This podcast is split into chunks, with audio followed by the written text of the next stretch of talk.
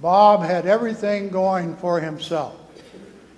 He was smart, he was successful, he had a good family, he lived in a good neighborhood. He was living the American dream until he had a severe stroke. He also had very good insurance, and when he went into the doctor in the hospital, he told the doctor he wanted a private room. And the doctor said, That's not the best idea. I would prefer that you go into a double room with another stroke victim. His roommate was named Joe. He was short and fat, and he drove um, a, a truck and he drove a taxi on the side. Um, Bob, on the other hand, was tall and thin and a businessman who drove a Mercedes. Contrast is a very good teacher. And then there were their wives. Joe's wife was a person who dressed very simply. She waddled in every once in a while with bags of food, while Bob's wife was very thin and always came in very expensive clothing. Contrast is a great teacher.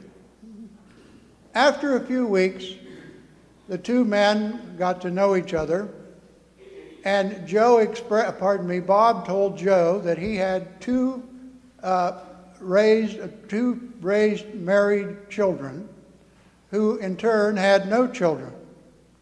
And Joe then told him that he and his wife had five children. They were all married, and each one of them had three to five children themselves. Contrast is a great teacher. In a few months, both Bob and Joe were recovering, and they were getting ready to go home about the same time. And Bob said to Joe, I have learned a lot from you and your family. I'm going to be a new man. Now, in today's gospel, Jesus uses contrast to teach us. Jesus aimed the parable of the, of the Sadducees, Pharisees to each one of us.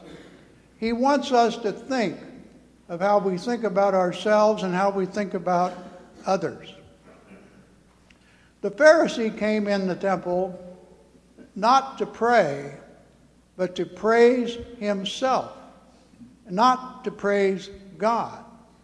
He came to put everybody else in the basement.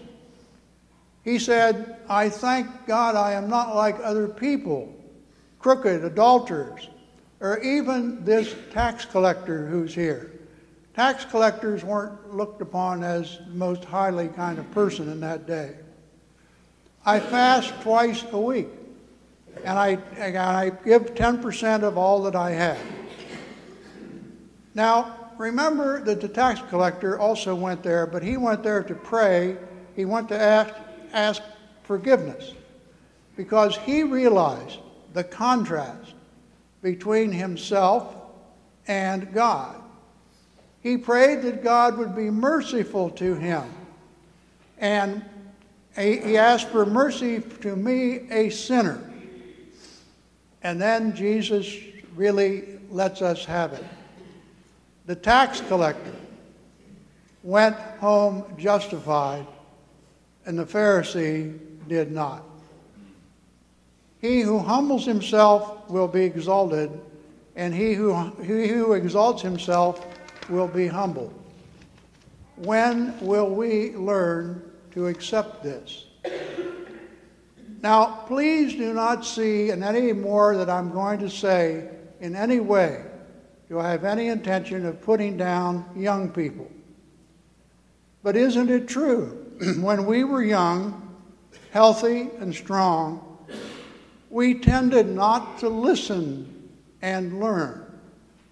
And this is a lesson we usually awake to in about the second half of our lives when we are older and weaker.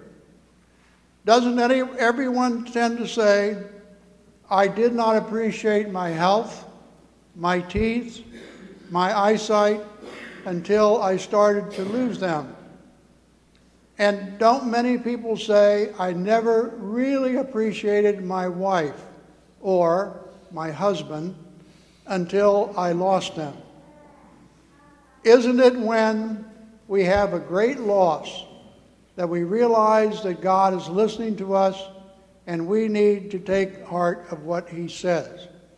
And we need to listen to Him. And we need to take heart of these gospel words. Those who exalt themselves will be humbled, and those who humble themselves will be exalted. My name is Father Fairchild, and I approve this sermon. huh?